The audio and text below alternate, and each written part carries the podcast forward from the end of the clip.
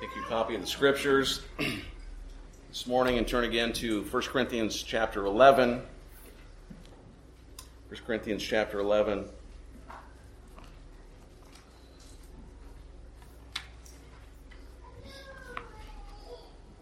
Before we hear from the Lord and the word preached, let's uh, ask his blessing upon it. Let's pray. Our dear Heavenly Father, oh, how we love your law, we love your word. May it be the meditation of our hearts all the day long. Blessed are you, our gracious Father, Lord, whose love is revealed in your Son, whose love is the delight of all life, and whose word we love as the light of life. Lord, we pray, pour out your Spirit upon us now as we hear your word and as we hear from you that in meditating upon them, our hearts might be illumined and our days filled with peace and joy as we revel in your glory, in your mercy, and your love. Father, we thank you for this word. We ask all this through Jesus Christ our Lord. Amen. 1 Corinthians chapter 11, I'll be starting at verse 2. 1 Corinthians 11, 2 to verse 16. Please give your full attention. This is the word of our God.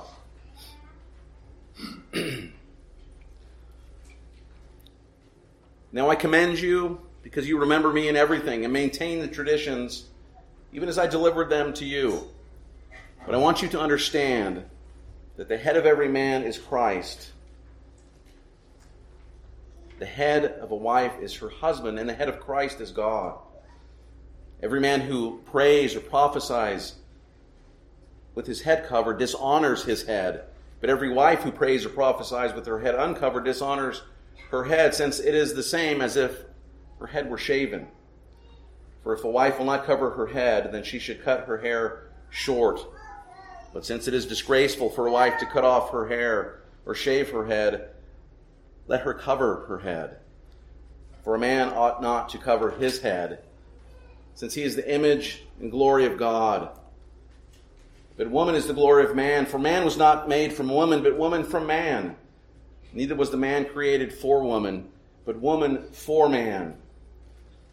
This is why a wife ought to have a symbol of authority on her head, because of the angels. Nevertheless, in the Lord, woman is not independent of man, nor man of woman. For as woman was made for man, so man is now born of woman, and all things are from God. Judge for yourselves. Is it proper for a wife to pray to God with her head uncovered? Does not nature itself teach that if a man wears long hair, it is a disgrace for him? But if a woman has long hair, it is her glory. For her hair is given to her for a covering.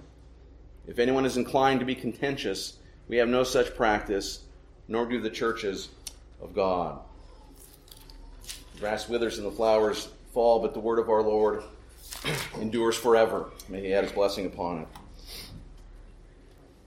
Well, I remember when I was uh, younger, when I was a young boy, there were two distinctive, uh, memorable things that happened. Um, well, there's more than two things that happened that were memorable when I was young, but there were two things that are brought to mind that I remember were shocking, uh, and not only to me as a young boy, but to the culture as I remember it. And it was actually the same thing that happened. It was just two different occasions of that thing. And we've seen it since. But when I was young, there was a science fiction movie uh, uh, with an actress in it because of the role that she was playing, shaved her hair completely bald. And it was a big deal. It was really big news at the time. Um, because usually, if, it, if need be, an actress would do something like wear a bald cap or some other kind of prosthetic. Uh, but this person actually cut off her hair and shaved her head for this role, and it was a really big thing. Uh, the other time I remember something like this happened was a number of years later. It was when a singer uh, shaved her head, and that instance was more of a protest and a shaking uh, her fist at society. But it was shocking. My point is that there remains, to some extent, even for us in our day, a visceral reaction, right? Barring illness or treatment for cancer or something like that, there is a reaction that we have uh, when we see a woman with no hair, right? It still remains um, even to our day. And so when we approach a passage like ours, this morning, it is imperative. It was uh, to determine and distinguish between general principles and specific cultural issues. Right? General principles and specific cultural issues going on uh, in that particular time in history. Uh, general, general principles are clear and binding upon Christians in different cultures throughout the ages. The specific cultural issues here discussed by Paul are not always clear to us. They're things that we just don't know. Um, but we don't need to worry about that because we have exactly what God wanted us to be preserved for us, right? But we see that the immodesty and the rebellion and statement being made by the long hairstyles in Corinth may be symbolized by another style in another culture. For this reason, we aren't to focus on the specifics in terms of application, but our focus should be on the general principle being taught. And Paul, in this passage, which is the context, you know, remember this is in the context of his discussion and his answering questions about corporate worship. It's in this context uh, that Paul discusses these things. And the principle is that is what? It's that there were inbuilt patterns into creation. Specifically here, that God, uh, that there is a God-designed difference between males and females that is not to be mixed or confused or violated or ignored. It's the way that God made things. And in the culture of Corinth, a woman's hair was often the object, as it is today, of men's lusting. Right? Again, this is still a reality, but because of this, much of that culture, much of that world expected a woman to cover their hair, her hair. This was an expression of modesty and proper decorum in those cultures. And so Paul had to address this because it was causing issues amongst the Corinthians. And the point, at the end of the day, is that there was a problem in Corinth with failing to see and appreciate God's design the proper relationship and roles between men and women were being distorted. And Paul uses this first century cultural custom of head covering to explain this and to address this issue. And we, even here in our day, in 2019, are to learn from this that even for us, that God's way, right, His design is not to be discounted, is not to be ignored, is not to be violated. Of course, it is never safe to do so. And we, once again, must be corrected in our understanding, especially in the context of our culture, which has by and large gone off the rails regarding God's design for those who bear the image of that same God, male and female, um, both bearing that image. So we pick up in verse 5. We began to look at this passage last week. We'll continue this morning. We pick up in verse 5. But remember, before we do so, to set the context, that verse 3 is key in understanding what Paul is doing here. And he gives three examples or analogies. Right? And again, let's read those analogies, those examples from verse 3 of chapter 11. He says, I want you to understand that the head of every man is Christ. The head of a wife, of a, uh, the head of a wife is her husband, and the head of Christ is God right? So you see these three man to Christ, wife to husband, uh, Christ to God, that is the Father. Um, and so the word head there, remember we talked about, uh, was uh, it could mean source or authority. It may mean both. It probably likely in this context in verse 3 means source, right? Like the source of a river. Um, and Paul certainly is talking about submission and authority throughout this text. But here in verse 3, he's pointing, remember, to creation to this redemptive historical uh, reality as they were created, men and woman, man, man and woman, right? This historical event. And he'll come back to that in verses 8 and 9 to confirm that that is what he's talking about. But before we get into verses 5 to 16, it's important that we understand something that Paul is doing that will greatly clear things up for us, um, if that is possible with a passage like this. Um, they will help us from uh, making some of the mistakes and the confusion into which some have fallen. Notice that in the verse in verse three there, Paul is setting out both uh, a number of things, and this is kind of a macro thing that we have to grasp. He's setting out both the equality of men and women, and he's setting out their differences. They're equal but different, right? And you see how he uses the first and second persons of the Trinity to do that. Right? He used the analogy of the Father and the Son. Are men and women equal? Yes, they are, Paul says. Do they have the same roles? No, they do not. Right? Does submission equal inequality? No, it does not. And how do we know that? We know this because Paul uses an analogy of that relationship within the Godhead, the Father to the Son. Are the Father and Son equal? Yes, the same in substance, equal in power and glory. Absolutely.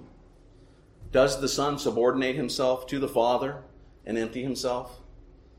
Well, yes, he does. Yes, he does. Where does he do that? There's a reason we read Philippians chapter 2 Again, listen to verses 5 to 8. It says, Have this mind among yourselves, which is yours in Christ Jesus, who through who though he was in the form of God, did not count equality with God a thing to be grasped or held on to. But he made himself nothing, taking the form of a servant, being born in the likeness of man, and being found in human form, he humbled himself by becoming obedient to the point of death, right? Becoming obedient to the point of death, even death on a cross. Right? And this, by the way, as an aside, is the crux of some recent errors, some recent erroneous teaching about the Trinity that relate the way uh, that relate to the way that men and women should be viewed, and their wife and husband, right? And this error that we uh, is, is relatively recent is by some who assert that the Son has been eternally subordinate to the Father. Well, I hope that you can see the problem with that, even as we have just heard from Philippians 2. Right? Look again, what was Christ in the form of?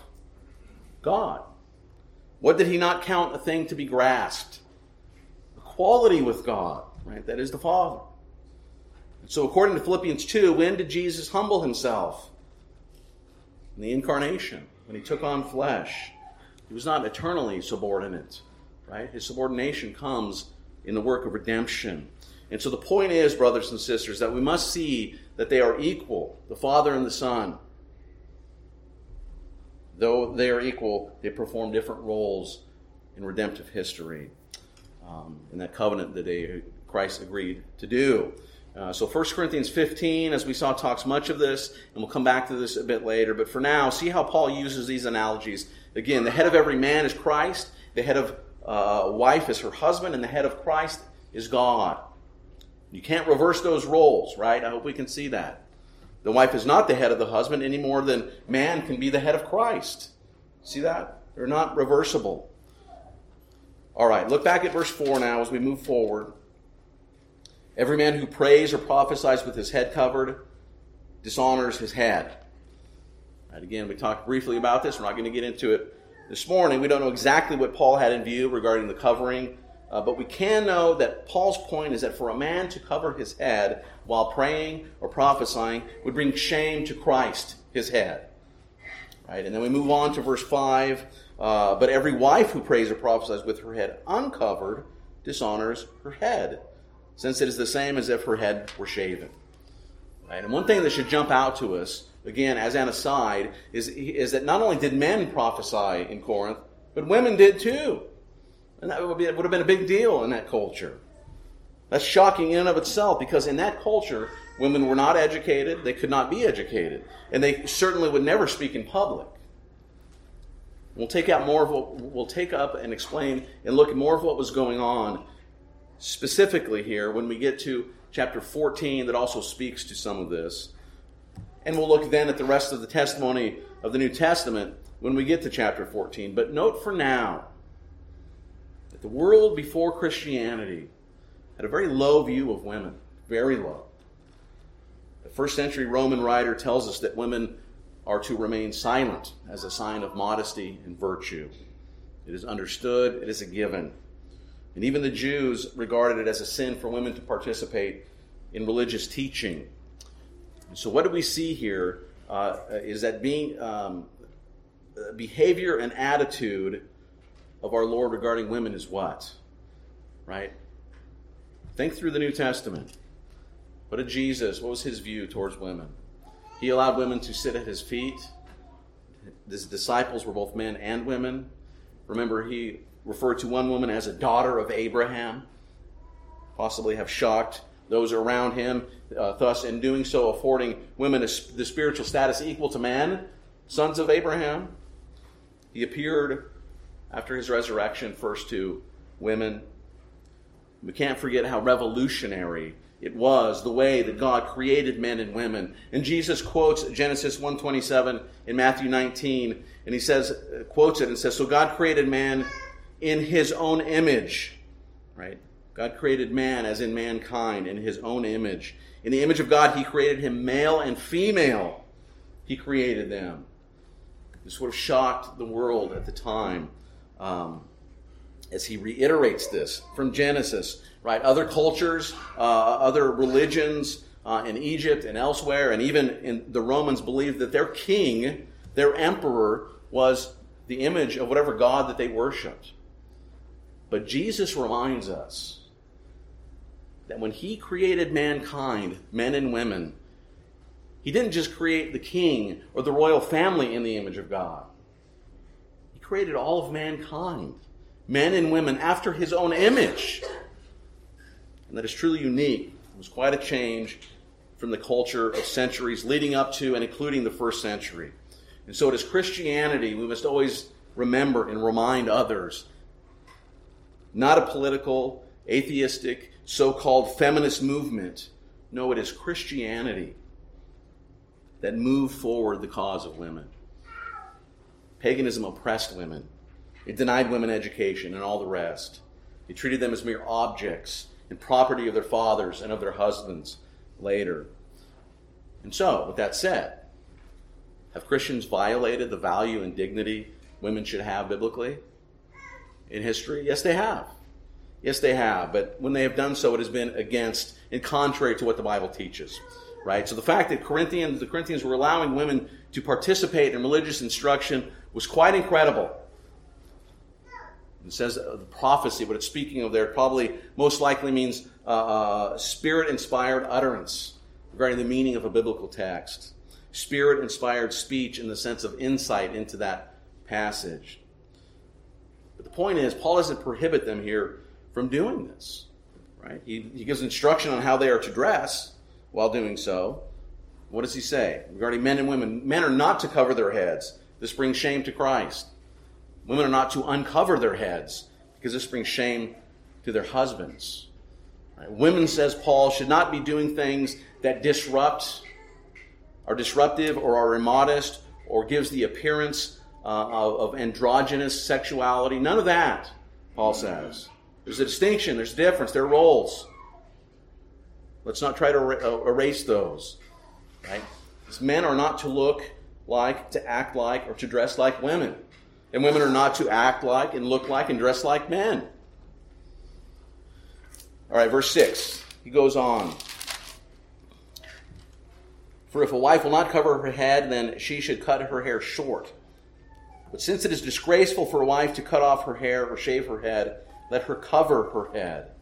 Right? And again, remember, the situation culturally differs from culture to culture through different times. Hair length and style could be determinative of one thing uh, in one culture and a different thing in a different culture in a different century. But the principle here, brothers and sisters, in 1 Corinthians still applies to all cultures. There's, there's a distinction. And there's a way that we should act, and that women should be modest, uh, for one. They're not to hide their gender or to look like males. Confusion is to be avoided. God made men and women in special ways. They're to honor that not to try to erase that. They're to avoid styles and dress that have, as well, connections with pagan religious immoral behavior. Right? We saw this last week as well. And so Paul is zealous that women not disrupt worship or cause contention by doing so within the church. And he certainly wanted believers there to avoid anything that would have possibly been confusing, uh, confused for paganism. This is true of men as well. And so, with that, let's look at our first point in our outline this morning uh, as Paul moves and he uses uh, the creation order, the created order um, in his argument. And what he's arguing there in verses 7 to 16 is grounded in the understanding of creation, in the order that flows from the reality that man was created first before the woman. So, appealing to creation, the created order, Paul shows the uh, complementary roles of male and female, of man and woman. And he uses this to show why women, women should cover their heads in worship and why men should not cover their heads. Right? Listen to verse 7. For man ought not to cover his head, since he is the image and glory of God. But woman, the woman is the glory of man. Right? And so Paul here in verse 7 gives the reason for what he said in verse 4. Right? That a man should not cover his head while praying or prophesying. Man is both the image and glory of God. This is clearly a reference to the creation account. He is the image and glory of God. Remember Genesis 1 27, 26 and 27, uh, speaking of the, he created them in his image. And then Psalm 8, right? Remember Psalm 8 that we heard speaks of uh, being uh, the glory of God as he created them. Think about this for a minute. God created man? Mankind, male and female, as a divine image bearer. Right? As I mentioned earlier, this is a big deal. It's a big deal and it's different. Um, man exists to glorify God. That is his purpose. What is the chief end of man? To glorify God and to enjoy him forever. One of the ways men and women give glory to God is by being what they truly are God's believing and compliant creatures loving and following him brings glory to the God who made them. And according to Paul, before the fall, Adam reflected the glory of his creator, since Adam was created as a divine image bearer. Paul is highlighting here that the female to male relationship mirrors, remember verse 3, the Christ to Adam relationship, in that women are not made in the image of man, but in the image of God. Even though Paul tells us that women, uh, that the woman does reflect the glory of man, as we see when we read again in Genesis chapter 2, which I'll read in a moment. Woman is the glory of man, nevertheless, she has her own unique role to play. God has assigned to her, and it's different than man's. Listen to Genesis 2, starting at verse 18. Then the Lord God said, It is not good that man should be alone. I will make him a helper fit for him. Now, out of the ground, the Lord God had formed every beast of the field and every bird of the heavens and brought them to the man to see what he would call them. And whatever the man called them, the, every living creature, that was its name. The man gave names to all livestock, and to the birds of the heavens, and to every beast of the field. But for Adam, there was not found a helper fit for him. So the Lord God caused a deep sleep to fall upon man. And while he slept, took one of his ribs and closed up its place with flesh, and the rib that the Lord God had taken from man, he made into a woman and brought her to the man. And the man said, This is this at last is bone of my bones and flesh of my flesh, and she shall be called woman, because she was taken out of man. In Hebrew, it's ish and isha. It's the man and woman. So man must not cover his head when he prays or prophesies. Why?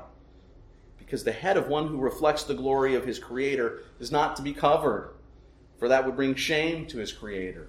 And so even after the fall, man remains the image bearer, an image bearer of God.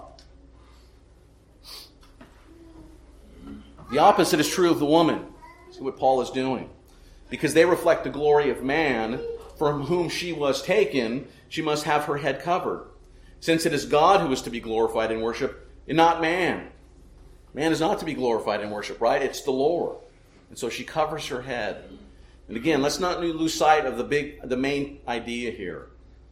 When men, when men and women, through styles or dress or fashions or whatever, when they thereby deny the differences between the sexes, and deny that they are indeed the glory of God and man, respectively, what do they do? They fail to do what they were created to do, and that is to bring glory to God. Bring glory to God who created them, male and female, as divine image bearers with complementary roles in creation. Is this a problem in our culture? You better believe it is. Right? Do we see confusion of the sexes as God created them in our day. Oh, we see more than that. We see not only confusion, but we see disdain, deliberate denial and disdain for God's distinctions and creation order, let alone his design for their functions and their roles. Of course, every generation observes this. I think there's a downward slope, but it's not just in our culture, right? even in the first century and, and, and, and before that. But I don't think I would get much argument in asserting that it has gotten exponentially worse as it has been force fed into our lives on every front, from entertainment to politics, even churches have acquiesced this point. And if you, brothers and sisters, believe what the Word of God says, what this book says, the Holy Scriptures of the Old and New Testament, the completed revelation of God, His Word, that is clear and authoritative and inspired and necessary and sufficient, if you believe that, then you are, in, by and large, an oddball in our culture, right? The norm of our culture is no longer, longer so strongly Judeo Christian based and even assumed. But if you believe what God says so clearly in His Word, praise be to God for Him giving you faith to do so. And may we always, dear Christians, submit to what the Lord says, even when it is completely opposite, in complete opposition to the world around us. This is our authority. May we heed the instruction and glory in His power and design and His desire for us as men and women and for His creation. May we never submit to the culture's disdain of God and God's ways, even as they disdain God Himself. Right? And so let's, let's move back now, look to verses 8 and 9, uh, where Paul points us to the creation order. For man was not made from woman, but woman from man. Neither was man created for woman, for woman, but woman for man. Right? Man does not come from the woman, but woman was made from the man. And again, why did God create create the woman?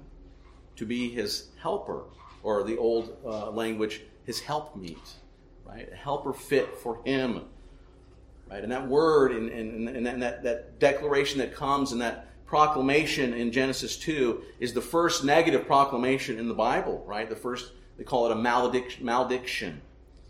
It is not good that man should be alone. I will make a helper fit for him. She completes him. The woman completes the man. Right? That phrase was not invented by Jerry Maguire in the 90s. It's right here in Genesis. The woman truly completes the man. And that's the second point this complementary roles that they have with one another. Uh, they're not equal in their design or function or roles, but they complement one another. When a man tries to fool with these truths and designs, what happens? It wreaks havoc on them. And we see this in myriad of ways. In the secular, truly disturbed and lost society that seeks to shake its fist at the Almighty Creator who gives us these things and these distinctions. Men and women are equal in their being and dignity and honor and value and worth. Yes, they're equal. They each carry the imago Dei, the image of God. Nevertheless, Paul confirms what was there from the beginning in Genesis that are, there's a complementary relationship between husband and wife, between men and women. And so it is this complementary relationship that Adam has uh, a, a redemptive historical priority and is thereby given the spiritual headship over the woman, over his wife. So whenever Paul talks about male and female relationships, right, he is never inferring that Eve wasn't somehow inferior to Adam, only complementary to him. For Adam was created first. And again, uh, dear Christian, uh, while, we, while our culture seems to be wildly averse to God's design, and they are, what Paul is saying here is wildly contrary to the thinking of his time as well. In the culture that, in which he writes, right? The first century, uh, women in the first century were subjugated and denied even the most basic of rights. And so, whether it is that thinking, uh, that thinking of that age, or that of our age, right? The idea that unless women can do everything that a man can do, unless they are the same, they're somehow inferior, right? We must remember both the equality and the complementary aspects built in, inbuilt in God's creation. Right? And then we come to verse 10. Verse 10 is perhaps, I would contend, uh, most difficult verse in our passage. Um, And I'm not going to get into all the possibilities of what this could mean. Um, this, this could take you know, six feet of bookshelf space of writing to explain this, but it is likely a reference to those angels, right? Again, verse 10. This is why a wife ought to have a symbol of authority over her head because of the angels. It's likely a reference to those angels that long to look into the activity of God with man. Right? Now, one verse I'll point you to is 1 Peter chapter 1, verse 12, that discusses some of this. It was revealed to them, Peter it says, it was revealed to them that they were serving not themselves but you. And the things that have now been announced to you through those who preach the good news to you by the Holy Spirit sent from heaven, things into which angels long to look. Right? This is likely the reference in verse 10. But our passage continues in verse 11. He says, Nevertheless, in the Lord, woman is not independent of man, nor man of woman. Right? Man is not independent of woman. Right? So you can see here this, this gross uh, misrepresentation that so many have of what Scripture teaches. Paul is not a raging chauvinist or misogynist. Look what he's doing. They're, they're dependent on one another, he says here. This strengthens what we've seen so far. Men and women have different roles. And under the lordship of Christ, the order of creation, neither sex is, is without the other. They are complementary one to another. And although man was created first and has headship over his wife, it does not mean that he is inferior. She is inferior to him. In no way. He goes on in verse 12 For as a woman was made from man, right? Then what? So man is now born of woman, and all things are from God, right? Man, now all men following come from woman, and they're all under God. And there's a beautiful dance of existence that we see that we can easily, we easily can and have distorted. We've seen this distorted in, in culture and history. But because it has been distorted, does not negate its reality or necessity uh, uh, to adhere to it.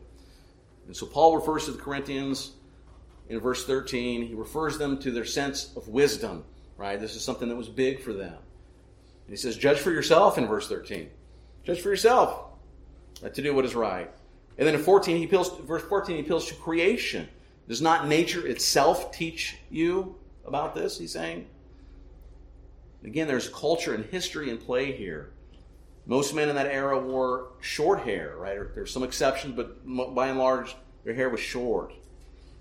And then in verse 16, Paul appeals to the practice of the churches, the practices of the churches. If anyone is inclined to be contentious, we have no such practices, nor do the churches of God. So he's saying the Corinthians needed to adopt these practices accepted by all of the churches. And in this verse, Paul is saying what he'll say explicitly in chapter 14 about the need for everything to be what? Done decently and in order. So, whatever Christians do, they cannot allow, previously he said food, right? Or custom or fashion to get in the way of the gospel. Nor, nor can they divide the body of Christ nor disrupt the worship of the church by these very things especially when it comes to the roles of husband and wife and what they do and appear like in public and in worship. It can be easily troubling. Those sending the wrong message by the way that they do these things because it can be deceptive of the truth. It is lying. It's like our culture that tries to lie that men can be women and women can be men. They cannot. And this brings us to the wrap up point three, the conclusion of all of this. The conclusion of all of this. And that is for a woman in that culture, in addition to the things that we've already looked at, who was married, to be uncovered would have sent a message of rebellion against her husband. Would have sent a message of rebellion. It would have sent a message of availability. An analogy I could think of is be like uh, refusing to wear your wedding ring in public if you're married. Right? It's denying the truth of who you are and what the relationship that you are. And it would say something. And all these things are going on here. In order of creation and the relationship of the husband and the wife. But listen as we close. All that the apostle says, under the inspiration of the Holy Spirit, all that he says regarding these things, they are grounded in the gospel. And there are two gospel principles we can uh, derive, derive from this. And the first is this that Jesus Christ, our Lord, and his Father are bound to one another, not only in their being, but in their roles in redemption. And from that relationship of love, the Son joyfully and delightedly honors his Father. There's no rift between them, there's no disagreement between them, there's no hostility. And so when God's Word calls God's people to unity and peace and love and living life, it is a call. We saw this last time. It is a call for us to respond, to respond to and to reflect that divine love. What does this look like? One example in our marriages. Right, we read Ephesians 5. It speaks of this. I'm not going to reread it this morning. But Ephesians 5 discusses this as kind of controlling in regard to what this looks like. It means that the wife should respect her husband's authority, as the son does the father's authority. And a husband should delight in his wife, even lay his life down for her, even as the father delights in the son. And together they should be a sense of willing and loving mutual dependence upon one another. That is what should characterize our marriages. Remember what marriage is. Right? It's a picture Christ and his bride. And these same ideas applies to apply to other relationships in our Christian lives as well. That's the first gospel principle. The second is this we need to recognize that God's purpose for his image bearers since creation has been that they reflect that intra-Trinitarian love, that love that exists within the Trinity. And don't you see the ramifications the ramifications galore in our lives together that this should bear. Jesus, in his mercy and grace, gives life to you, dear Christian. He gave his life to give you life. And through the Spirit, your broken relationships can be restored. There is hope. In those things that we all foul up with our own sin, the love working through us, that love that we are to reflect and thereby bring glory to God who created and saved us, that changes lives and relationships and can restore them. This is glorious hope, is it not? This is why it is critical that we conduct ourselves in worship and an outward form in a way that reflects the love of God within that Godhead. What a glorious target for our lives. May we go from here, brothers and sisters, truly changed and truly challenged. And may we go with renewed comprehension and trust and awareness of that love, not only available to us, but truly reflecting from us by the power and presence of the Holy Spirit, because it is yours by virtue of creation, and even more so, we are destined to beam with the glory of our King and Redeemer Jesus in the world to come. May we live our lives in light of that glorious promise and reality in our living even now. Let's pray.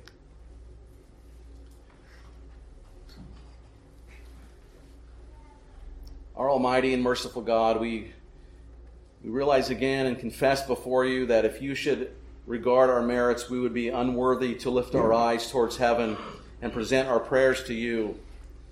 Our consciences accuse us, and our sins testify against us. And yet, in your fatherly goodness, you have adopted us in Christ and delight to hear our prayers, which we offer through his mediation. And therefore, dear Lord, we look to no other king and seek no other advocate for that help that we need in this world and in the world to come. You call us to seek not only our own salvation and good, but that of your whole church and indeed the world. And we do do so now. We pray first though, for your good word, your benediction on your holy gospel that has gone forth today here and around the world. And to that end, Lord, we do pray that you would please send workers into your field to plant and water and harvest a people for your name. We remember, Lord, our missionaries, the Kawachis and the Netragalis and the Thorntons, Lord. We pray, bless them, protect them, protect their families. Give them clarity and stamina and energy for the work to which you've called them. We do ask, Lord, that you would frustrate the work of those who would sow weeds of heresy and discord. Lord, pull down all the strongholds of Satan in this world and establish your kingdom throughout the earth. We pray, Lord, give fatherly attention to your servants who suffer persecution for the sake of the gospel and strengthen them in mind and body by your Spirit through the means of grace. We pray also for those who serve our common welfare, even in the temporal affairs of life, especially those who govern us. May they do so with wisdom and integrity, and more so, the knowledge that their counsels stand under your final judgment. Dear Father, uh, you are the one who sends rain upon the just and the unjust alike. Lord, give to us also, we pray, such humility of conduct and faithfulness in our worldly callings, that we may contribute to the good of our neighbors, even as we love them with the love of Christ. We ask that you would restrain wickedness in our society, promote justice the common good, and cause us to be the salt and light in this dead and dying evil age. Uh, we remember, Lord, also those who suffer from physical dangers and temptations and doubts and illness of mind or body, financial distress, especially those who are near death. May the cross and the resurrection of Jesus Christ, your Son, refresh them in their trials and give them grace to bear the difficulties you send them for their good. Give also to us the grace to share in their suffering as the body of Christ, to share in that suffering and provide for their needs as we are able to. Dear Lord, comfort, we pray, your people. Show your mercy to prisoners. Comfort widows and orphans. Lord, we pray for those in military in the military or whose business takes them far from home. Guard their families and bring them back safely, we pray, dear Lord. We pray for those this congregation, specifically this morning, dear Lord. We pray for Don Dorman.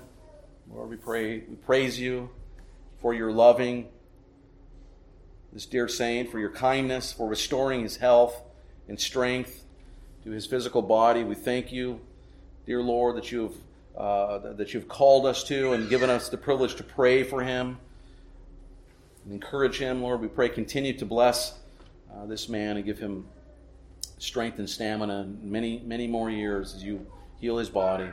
Lord, we pray for Ann uh, Fleenor as well. We, we pray continue to bless her and be with her, give her physical and spiritual strength.